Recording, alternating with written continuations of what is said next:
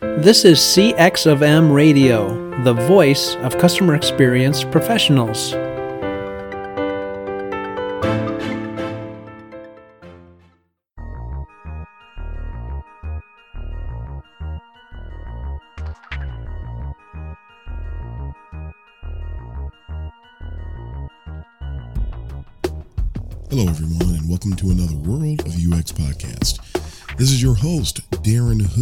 Thanks for taking time again out of your busy schedule to join me on the podcast today.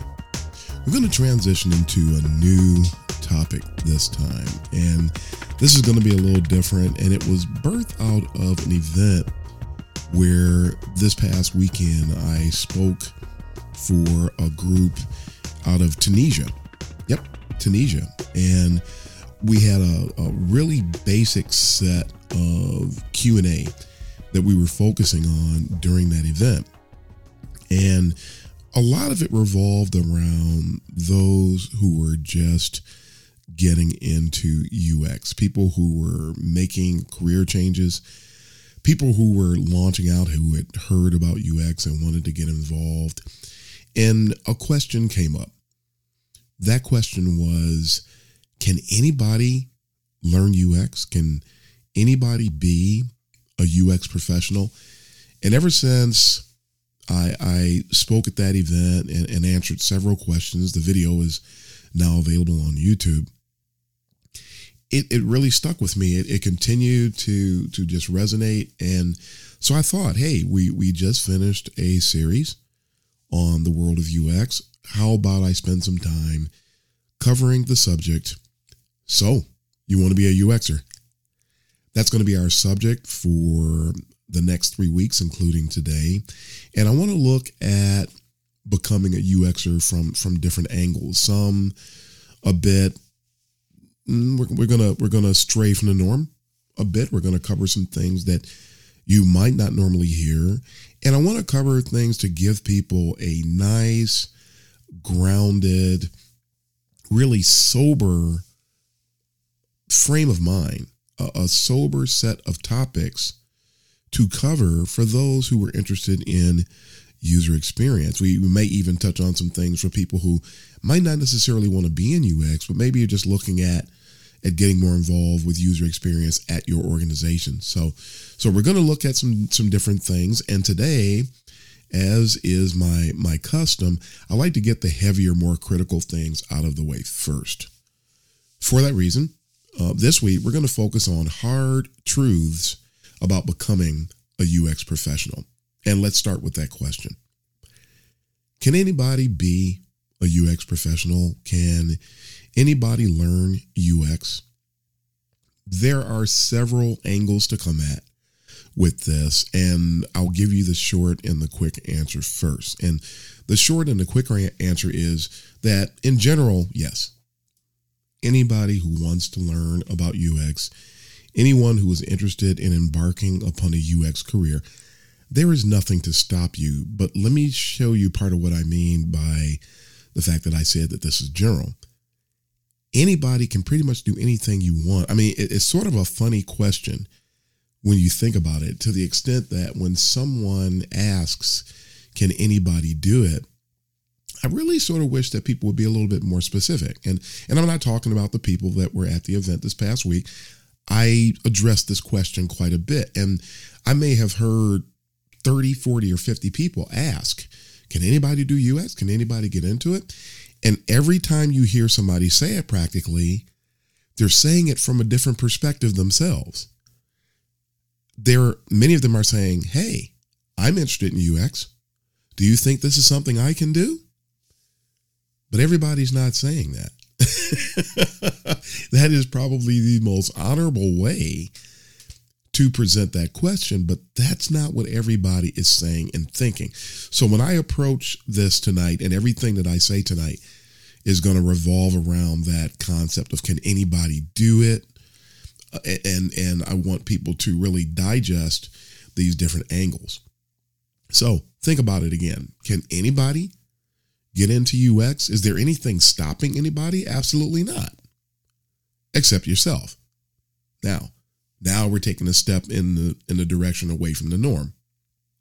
If you are interested in being in user experience, there is absolutely no reason that you cannot be again in general. However, there are some things that you might want to consider because going into UX is no different than in general from that angle. Can anybody be a UXer? Well, anybody can be a doctor, anybody can be a fireman, anybody can be a police officer. You're starting to see what I'm getting at. it's uh, uh, the first aspect is that anybody can pretty much do anything you want because it's a free country. But that does not mean that you should. And this is something that that is happening in UX today. If you've been listening to the podcast for any length of time, you've heard me talk about how that I'll say that UX has been under siege for several years. And one of the reasons that UX is under siege is because a lot of people have that, hey, can anybody be a UXer? I want to be a UXer. And then when the doors open that they can walk into it, they do. But they never stop to qualify themselves.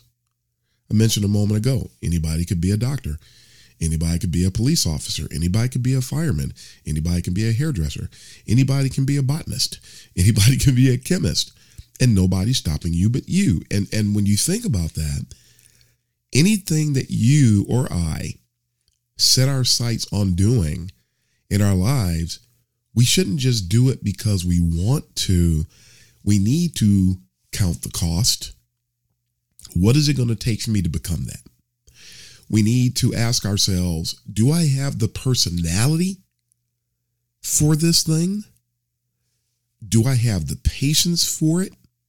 Do I really have an appetite for it? Is it really something that I would enjoy? And all of these things speak to the fact that people need to learn about user experience before they really dive into it. There, there are some basics about user experience that people need to know up front. And then after you get past those basics, then there's another level of information that you need to really qualify whether or not this is really for you. Anybody can be a UX professional, but that doesn't mean you're made for it. It doesn't mean that it's going to love you. It doesn't mean it's going to love you back. Those of us that have selected it and we fit, it doesn't love us back all the time. So if you don't really love what you're doing and you run into a brick wall, you run into some obstacles, you have some unpleasant times, if you don't really love what you're doing, you will get up and walk away. So please, if you're thinking about getting into UX, make sure that you qualify yourself. So there are four points I want to make in the time that we have left here today to cover these hard truths about becoming a UX professional. Number one, it's not a piece of cake. A lot of people say, Hey, I want to be a UX professional. And as I said, people say that a lot of times and they're saying different things. Some people say, uh, I want to be a UX. Can anybody be a UX professional? I want to be a UX professional. And when some people say that, they have already conceived in their mind that it really doesn't take any effort to be a UX professional. That when they say anybody can do it, they're saying, man, I can boil a hot dog. Man, I can I know how to put air in a tire. They think that UX is just, just that simple. I mentioned on a previous podcast, previous episode, UX is not this little commoditized mode of operation. UX has four main pillars usability and heuristics, information architecture, UX research, and interaction and interface design. When a person is learning about UX, when a person is involved in UX, they could be a specialist where they're only focusing on one area, or they could be the kind of person that has actually uh, been involved for a while, spread their wings, and they're doing a lot of, of engaging in a lot of the the methods, methodologies, the deliverables. They're they're engaged in all four of the pillars and a lot of the subsets within those pillars. And so so when you start out, you're, you're not going to be working on all of those pillars. It takes time, which is another one of my points uh, of the four. UX takes time. It's not a piece of cake. I'm going to blend these two together. It's not something that it's not like just like going and putting air in your tire. It's not that simple. A lot of people out there are saying you can learn how to do UX in six months. That's interesting because none of the people who are first gen UXers, and it wasn't called UX when many of us started doing it, but we still refer to it as UX now from a retrospective angle. It didn't take us six months. People who were coming on board and learning UX today, it doesn't take them six months. People who came on board and started doing UX five years ago, it didn't take them six months. It's not going to take you six months now. UX is a science and it is so complex that again, it's going to take time. So when you get on board, you're going to need to learn about a specialization as well as the overarching. You're, you're going to have to have a wide perspective. But when it comes to the work that you're doing, you're not going to be able to do everything. You're not going to walk off the street and start working on information architecture. You're not going to walk off the street and you think you're doing interface design. You think you're doing UI work. And don't forget, UI is not UX. It's a subset, and UX is not UI. But there are people who think that they're doing visual design work and they have absolutely no knowledge of interaction principles, none whatsoever. So if a person doesn't know anything about interaction design principles and they try to design, they're going to fall short. A lot of people today try to design interfaces and they don't know anything. They don't know anything about heuristics. They don't know anything about usability. They don't know anything about how to create a call to action. They don't know anything about how to validate designs. They don't know anything about the rules associated with design. They don't know anything about persuasive design. Anybody can can design an interface. It doesn't mean that that interface works. So it's not a piece of cake. You're not just going to walk through the door and start doing things, you need to start building your acumen. You need to build your knowledge. And as you apply that knowledge and you practice applying that knowledge, now you're building skill and now you're growing. But it takes time. You're not going to sneeze a design out. It simply is not going to happen. You can ideate, you can, you may even come up with something and somebody says they like it, but you got to think about it. When somebody says they like your design, who are they? Because if they don't know anything about design, anybody can say that they like something. It doesn't mean that it's accurate. It doesn't mean that it's valid. You can find 20 people that will pat you on the back and, and say that you're the best thing since sliced bread, as they say. But if those people are not qualified, what they said does not have weight. Have you ever heard about weighted responses? Do you realize that when if five people respond to what you're doing, their expertise, the degree of expertise that those people have, should actually give their responses weight. So you could have four people that say, "Hey, this is great, thumbs up," but none of them know anything. So their answers, while you they are indeed responses, those responses are light when it comes to whether or not the, their responses should be weighted. If the fifth person is an expert and knows what's going on backwards and forwards, and they say no, even though everybody else says yes, that person's response outweighs what everyone else said. How many people know about that? Those in research should. But we have today people who have gone down paths in UX they didn't learn UX the right way. They've been practicing the wrong things. They've been tapping into into tainted sources. And it really is a shocker when people find out that they don't know what they thought they knew. So you want to realize that if you're coming on board with UX, not trying to stop anybody, we're always just trying. Remember, we're not gatekeepers the accusation of gatekeeper usually comes from people that don't know what UX is and they're just trying to feel good about what they're doing. They're trying to escape that reality that, you know, you really didn't know what you thought you did. And yes, that company hired you, but they didn't know anything about UX either. and that happens a lot, folks. So it's not a piece of cake. Be ready to buy in for the long haul. You really want to be a UXer? Get ready to make the journey don't fall for the marketing scams out there. Don't fall for the draw to try to get you to sign up for anywhere from seven to twenty five thousand dollars to take a six month course when really you could learn the same exact things by reading articles on on the internet. You you actually literally could. A lot of us when we first came up in UX, we didn't have anybody to teach us, the vast majority of us. And we actually learned things by reading books and by practicing what we studied in the books. And that's how that that's how self-study is is conducted. And you develop your again, you get your knowledge, you practice, and then you develop skill. And we didn't pay seven to twenty-five thousand dollars for that.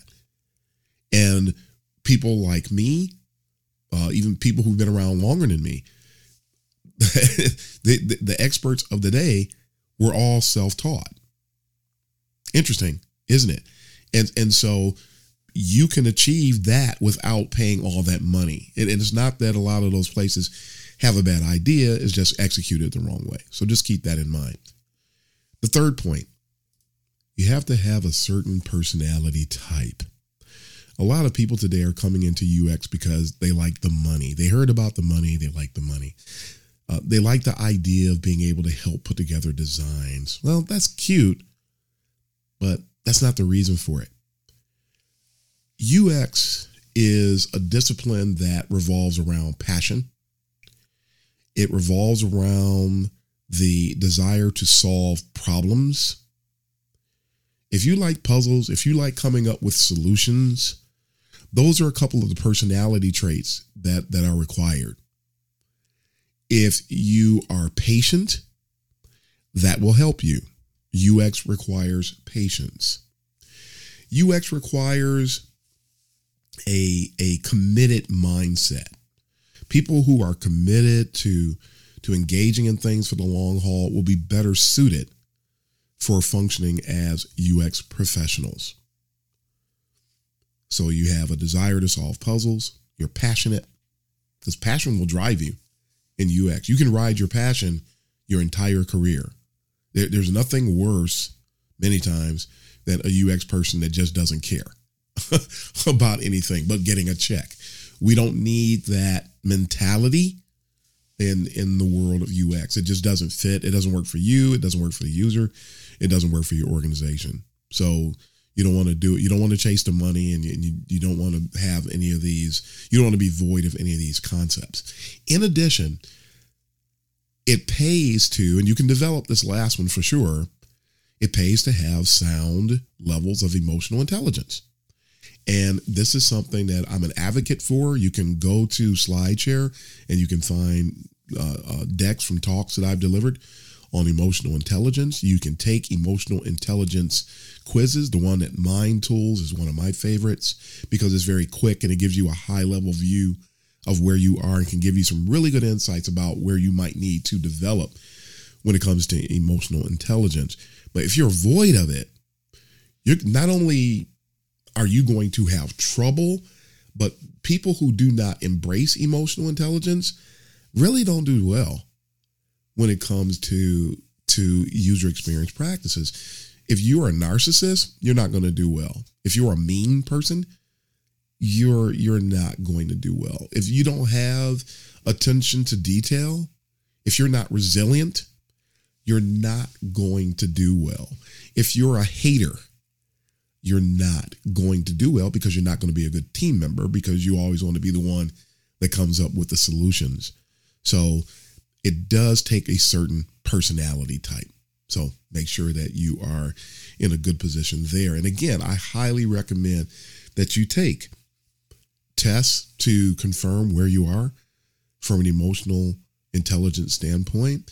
It was it was really interesting. I was I gave my talk once to a team where I used to work and when I gave the the talk, there was a segment in the talk where people went to the Mind Tools website and they took a little 15 minute or so emotional intelligence quiz to evaluate themselves.